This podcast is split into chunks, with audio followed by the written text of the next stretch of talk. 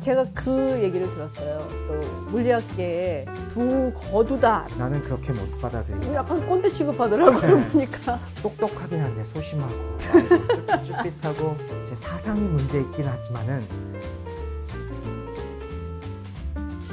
안녕하세요, 여러분. 김지윤입니다. 크리스토퍼 놀란 감독의 오펜하이머가 곧 개봉을 하는데 사실 지금 영상을 찍는 지금은 아직 개봉을 안 해서 영화를 보고 말씀을 드리는 건 아니지만 미국 정치사에서도 엄청나게 중요한 상황이었고 그리고 물리학적으로도 굉장히 중요한 시대 이야기를 좀 해보려고 합니다. 이 이야기를 하기 위해서 아주 특별한 손님을 모셨습니다. 아주 유명하신 분이에요. 요새 뭐 역전 다방에서 아주 맹활약을 해주시고 계시는 분인데요. 최승병 박사님과 함께합니다. 어서 오세요. 안녕하십니까? 영화를 못 봤잖아요, 저희가. 네. 책은 읽으셨고. 또 영화 개봉한다고 해서 한 번 더 봤습니다. 아, 두 번이나 이거 이 두꺼운 책을 천 페이지짜리인데 이게 제가 그 얘기를 들었어요. 또 물리학계에 두 거두다라고 한다면은 우리 최승명 박사님 그리고 김상욱 교수님이 계신데 김상욱 교수님이 모든 물리학자들이 이걸 보면서 영화를 보면서 울 거다 눈물을 흘릴 거다 얘기했단 말이에요. 영화를 아직 보지 못했지만 네. 최승명 박사님은 영화가 개봉된다 그러고 그러니까 어떤 감정이 드셨어요? 저희가 아무래도 공부를 하면서 보는 학자분들은 네. 다 무슨 무슨 정리 아니면 아. 무슨 무슨 법칙 하면서 이름이 실려 있는 분들 또 그리고 노벨상을 받은 그렇죠. 분들 널리 알려진 분들부터 이제 보게 되는데 오펜하이머 이분은 노벨상을 못 받았습니다. 그리고 교과서에서도 거의 보이질 않아요. 아 본인의 이름을 건 어떤 정의, 논, 이론 이런 게 없는 거네요. 아 그러니까? 있긴 아, 있는데 있긴 있어요? 학부생 수준에서 보는 책에는 거의 나오질 않습니다. 그래갖고 별로 얘기는 못 들었었는데 원자폭탄 이야기 이 그렇죠. 모든 물리학도들이 네. 교양으로 알아야 되는 그런 중요한 테마거든요. 보다 보면은 총책임자가 오펜하이머야. 그래서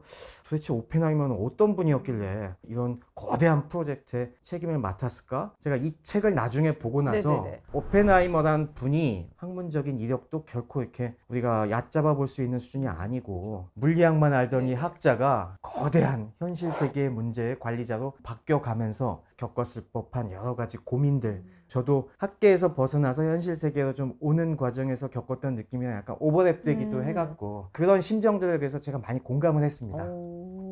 자, 그러면은 이제 물리학 얘기를 조금 해볼게요. 무지하거든요, 물리학은. 그래서 이 책을 보고서 알았어요. 양자 물리학과 아인슈타인의 상대성 원리가 서로 대치가 되는 거였구나. 이 상대성 이론이라고 하는 것은 기본적으로 우주 공간에서 네네. 거대한 중력을 가진 물체들끼리 상호작용을 할 때 시공간이 중력에 의해서 휘고 그거에 의해서 빛도 휘고 시간이 느리게도 가고 막 이런 얘기들이 나오지 않습니까? 근데 반면 이 양자 물리학은 눈에 보이지도 않는 거의 뭐 원자 또는 그 이하 의 레벨에서만이 일어나는 현상들을 기술하는 학문입니다. 그 내용들이 사실 충돌을 하게 되죠. 지금도 사실은 조화가 안 됐습니다. 아직 완벽하게 통합하는 이론 체계가 없을 정도로 난제였는데 그런 것들이 공존하면서 물리학자들 사이에서도 이걸 도대체 어떻게 받아들여야 되냐라는 부분이 혼란스러웠죠. 예, 그래도 신진, 오펜하이머 비롯해서 그 당시에 양자 하이젠베르크라든지. 그렇죠. 하이젠베르크나 뭐 파울리나 뭐 디락이나 이런 분들은 편견이 아무래도 덜하기 때문에 있는 그대로 받아들이자. 물리학자들은 현상을 그대로 받아들이고 그걸 이론화시키는 사람들이지 영혼을 따지는 건 아니다. 그래서 그걸 그대로 인정하자고 했는데 아인슈타인은 조금 더 이전 세대로서 나는 그렇게 못 받아들인다. 약간 꼰대 취급하더라고요, 네. 보니까. 대표적인 부분이 양자 물리학에서는 확률론적인 세계관이 네, 있습니다. 맞아요. 네. 이론에 의해서 나오는 거는 여기 존재할 확률만 갖고 있습니다. 여기 수확률이 뭐 20%, 여기 수확률이 10%. 그럼 이게 어디 있다는 그렇죠. 얘기야? 네. 네. 도저히 아인슈타인은 못 받아들였죠. 아니 뭐 어느 어느 게 맞다고는 절대 얘기할 수 없고요. 네. 둘다 이론 체계로서는 확고합니다. 네, 네. 왜냐하면 증거가 너무나 많기 때문에. 음. 다만 이게 다루고 있는 대상이 달라요. 아직 이 사이에 브릿지가 완전히 연결이 안 됐다는 그 차이일 뿐이죠. 이 1930년대가 이제 많이 나온단 말이에요. 그 맨하탄 프로젝트에 이제 들어갈 즈음 해서 미국만 이거를 했었던 건 아니잖아요. 독일에서도 이미 연구가 들어갔었고 어디서 봤는데 일본에서도 이미 그게 있었다라는 얘기를 들었던 것 같거든요. 이 핵심적인 주제인 원자폭탄이 만들어지게 된 거는 핵 분열이라는 현상을 이용한 것인데요. 그 전에는 사람들이 가능할지 모르겠는데 안 될 것 같은데 나는 예측이 상당수였고 아주 극단적인 상황에서만 가능한 거다라고 생각하고 있었는데 딱 2차 세계대전 직전에 독일에서 그 상식을 깨는 실험 결과가 나왔습니다. 오, 그 언젠데요? 38년에 성공을 해갖고 아. 39년에 발표가 됐는데 발표하니까 다들 깜짝 놀랐죠. 그 다음부터 조금 머리가 돌아가는 사람들이라면은 핵분열이 되면은 그 다음엔 이런 이런 이런 일들이 가능하겠는 걸 라는 게 쫙 눈앞에 펼쳐지는 겁니다. 어, 이런 이런 이런 게 어떤 거예요? 어, 아무래도 뭐 물리학에 대한 내용을 전혀 말씀 안 드리고 갈 수는 없어갖고 그럼요, 네, 제가 간단하게 설명을 네네네. 드리면은 어, 준비도 해오셨어. 뭐 원자의 구조를 배웠던 걸 기억해 보시면은 이 가운데 원자 핵이라는 게 있고 그 주변에 맞아요. 전자가 돌고 네. 있지 않습니까? 이 원자 핵을 구성하고 있는 건 크게 보면 두 가지 소립자가 있는데 플러스 전을 갖고 있는 양성자가 있고요. 중성자 전기를 띠고 있지 않은 그런 소립자들이 여기 뭉쳐 있습니다. 근데 생각해 보시면 이 원자핵이 되게 이상해요. 마이너스 전하와 플러스 전하를 가진 입자들은 땡기고 서로 다르면은 같은 전하를 가지면 서로 밀쳐낸다. 이게 기본적인 쿨롱의 힘이라는 거지 않습니까? 네네. 전자기력. 그런데 원자핵은 이 안에 똑같은 플러스 전기를 가진 입자들이 잔뜩 몰려 있어요. 아니 얘들을 모아놓으면 막 이게 서로 떨어지려고 할 텐데 왜 이게 붙어 있지? 쭉 살펴보니까 그 플러스 플러스끼리 반발하는 힘보다 훨씬 강한 잡아 당기는 힘으로 묶여 있다. 그걸 우리가 강력이라고 하거든요. 아, 그래서 못 삐져나가게 얘를 딱 네, 묶어주고 이게- 있다. 이게- 그런데 이게 이렇게 원자핵도 강한 에너지를 가진 중성자가 땅 때려주면은 그 단단한 강력을 이기고 뚝 떨어져 나갈 수가 있는 거죠. 어, 그러면 팅 하고 튕겨 나가겠네요? 어, 그렇죠. 탁 그쵸, 튀기는 그쵸. 그 에너지가 발생하게 네네. 되는데 힘이 별로 없는 이런 고무줄 같은 경우는 제가 당겨서 이게 뚝. 끊어지더라도 아, 별로 안 아프잖아요. 훨씬 두꺼운. 하지 마세요. 근데 이거는 막 당겼을 때, 어, 안 당겨지네? 이걸 더 당겼다가는 탕! 튕기는 순간 굉장히 그죠? 아플 거라는 그죠, 거. 그죠. 누구나 생각할 수가 예. 있죠. 그만큼 강한 힘으로 원자핵이 붙잡고 있었기 때문에 그때 튕겨져 나오는 에너지도 상당한 것이죠.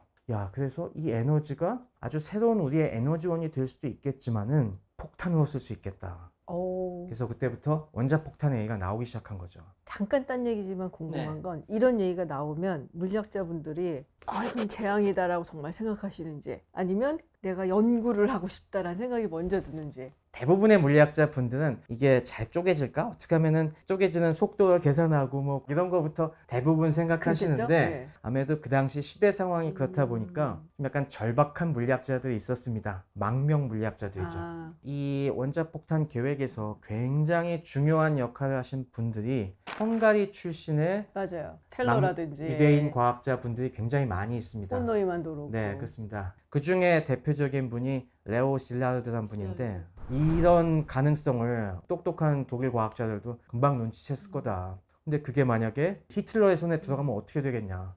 이걸 막아야 된다라고 해서 그때 아인슈타인을 설득하죠. 독일 과학자들은 폭탄의 가능성까지는 염두에 두고 있었지만은 확신이 없었거든요. 어 그리고 그래요? 네. 핵 분열의 크기를 엄청나게 키울 수 있을 것이라고는 좀 반신반의하던 분들이 많았어요. 그건 뭐 또 다른 어떤 발견이나 뭐 기술이나 이런 게 들어가야 되는 거기 때문에 그런가요? 네, 그걸 이해하시려면은 하나를 더 알아야 되는데 연쇄 반응이라는 것입니다. 연쇄 체인 반응. 리액션. 어, 원자핵에서 그 원자핵이 쪼개질 때 중성자가 두 개에서 세 개 정도 튀어나가거든요.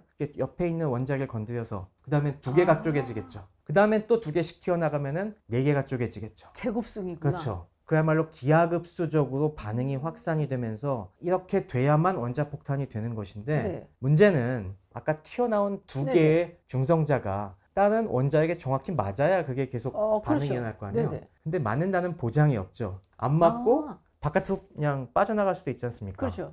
그래서 어느 이하 사이즈면은 그 바깥으로 빠져나가는 중성자가 더 많아요. 그래서 반응이 일어나다 멈춥니다. 그런데 이게 점점점 커지면 커질수록 안에서 다른 원자핵을 맞추는 게 더 많아져요. 그때 이 물질의 질량을 임계 질량이라고 하고요. 그거보다 더 많은 양의 핵물질이 있으면은 폭발적인 반응으로 이어지는 겁니다. 그러니까 이게 이제 임계 질량이라는 게 있고 그거를 넘어서야지만 이게 우리가 소위 생각하는 그 원자폭탄의 효과를 가지고 올 수 있는데 이 네. 정확하게 임계 질량이 어느 정도 되는 건지. 네, 그것도 계산이 네. 그 당시엔 좀 분분했고요. 네. 그만큼의 임계 질량을 모으려면은 그건 너무 많지 않나? 이 핵물질이라는 게 우리 주변에 쉽게 우리 채굴 할 수 있는 그런 물질이 아니거든요. 대표적인 핵물질이 우라늄인데 그 속에 동위원소라는 것들이 있습니다.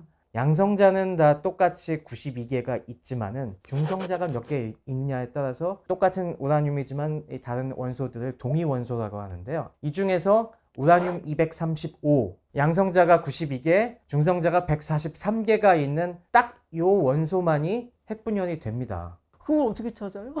이게 많아야 되는데 이게 자연계 중에 우라늄 중에서 0.7%밖에 없습니다. 그래서 농축 우라늄이 그래서 하는 그렇죠. 거예요? 그래서 어느 정도 뭐 해야 되냐면은 왔는데 이렇게 오. 철저히 준비해온 게스트를 본 적이 없어. 요 공만큼이 있어야 됩니다. 아, 정말로 그만큼 있어야 되는 거예요? 네. 이 공만큼의 우라늄 230을 모아, 모아야지 이게 자발적 어, 연쇄 반응이 나서 폭탄이 됩니다. 야, 이걸 어떻게 요만큼을 모으지? 이런 것 자체가 당시 과학자들에겐 상상하기 어려운 음. 이런 것들이다 보니까 독일은 굉장히 그래서 이걸 소극적으로 될지 안 될지는 모르겠는데 지원을 좀 해주시면은 테스트해보고 다시 말씀드리겠습니다.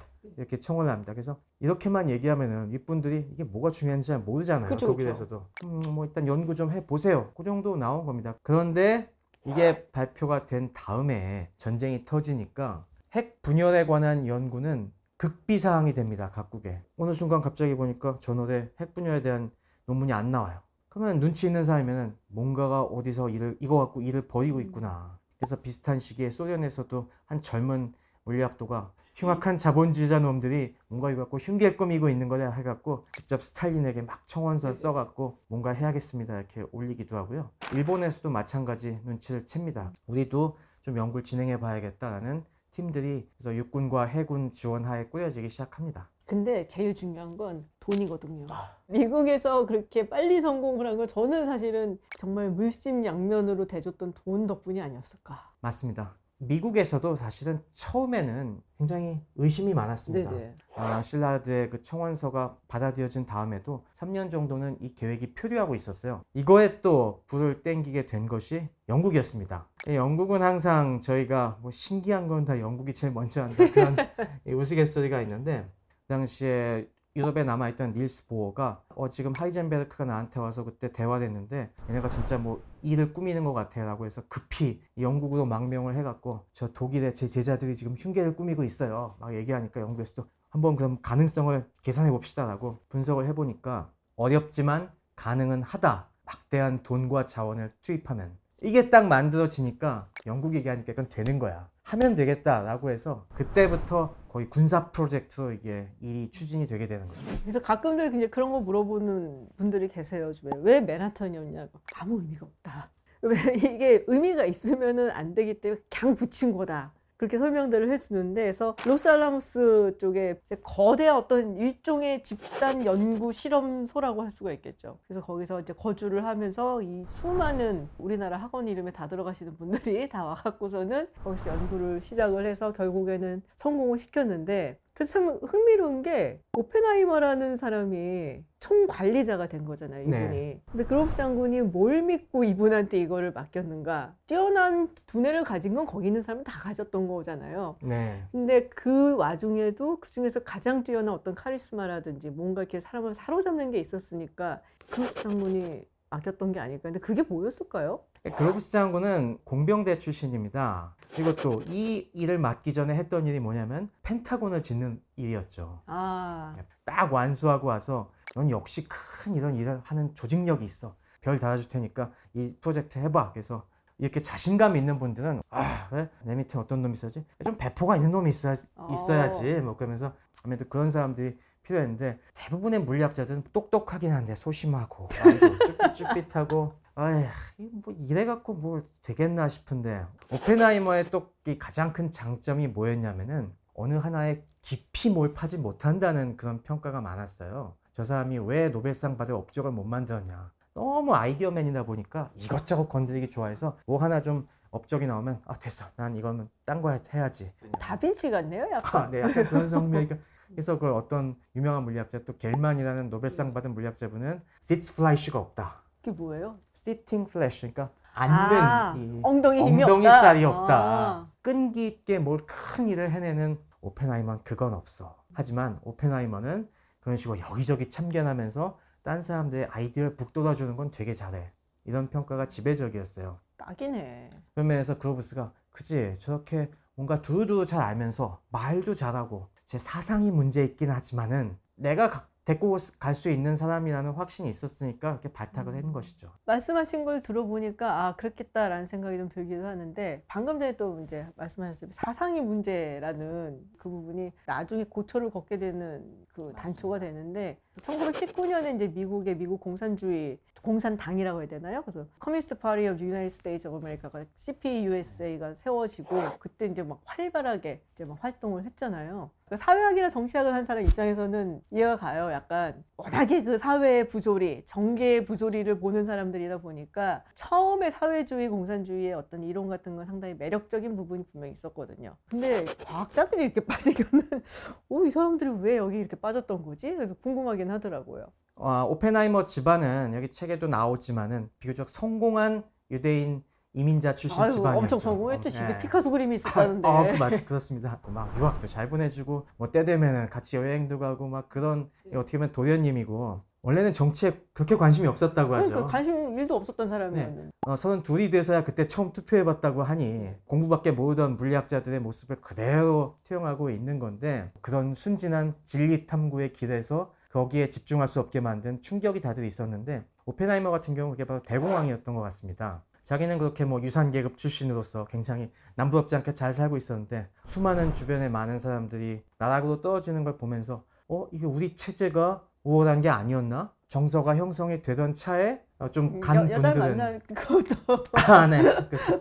아무래도 늦게 한 사람이 또 날 새는 줄 모른다고 굉장히 공산주의 친화적인 측면이 있었던 것 같고 근데 또 망명과학자들에겐 또 다른 문제가 있었던 것 같습니다. 그렇죠.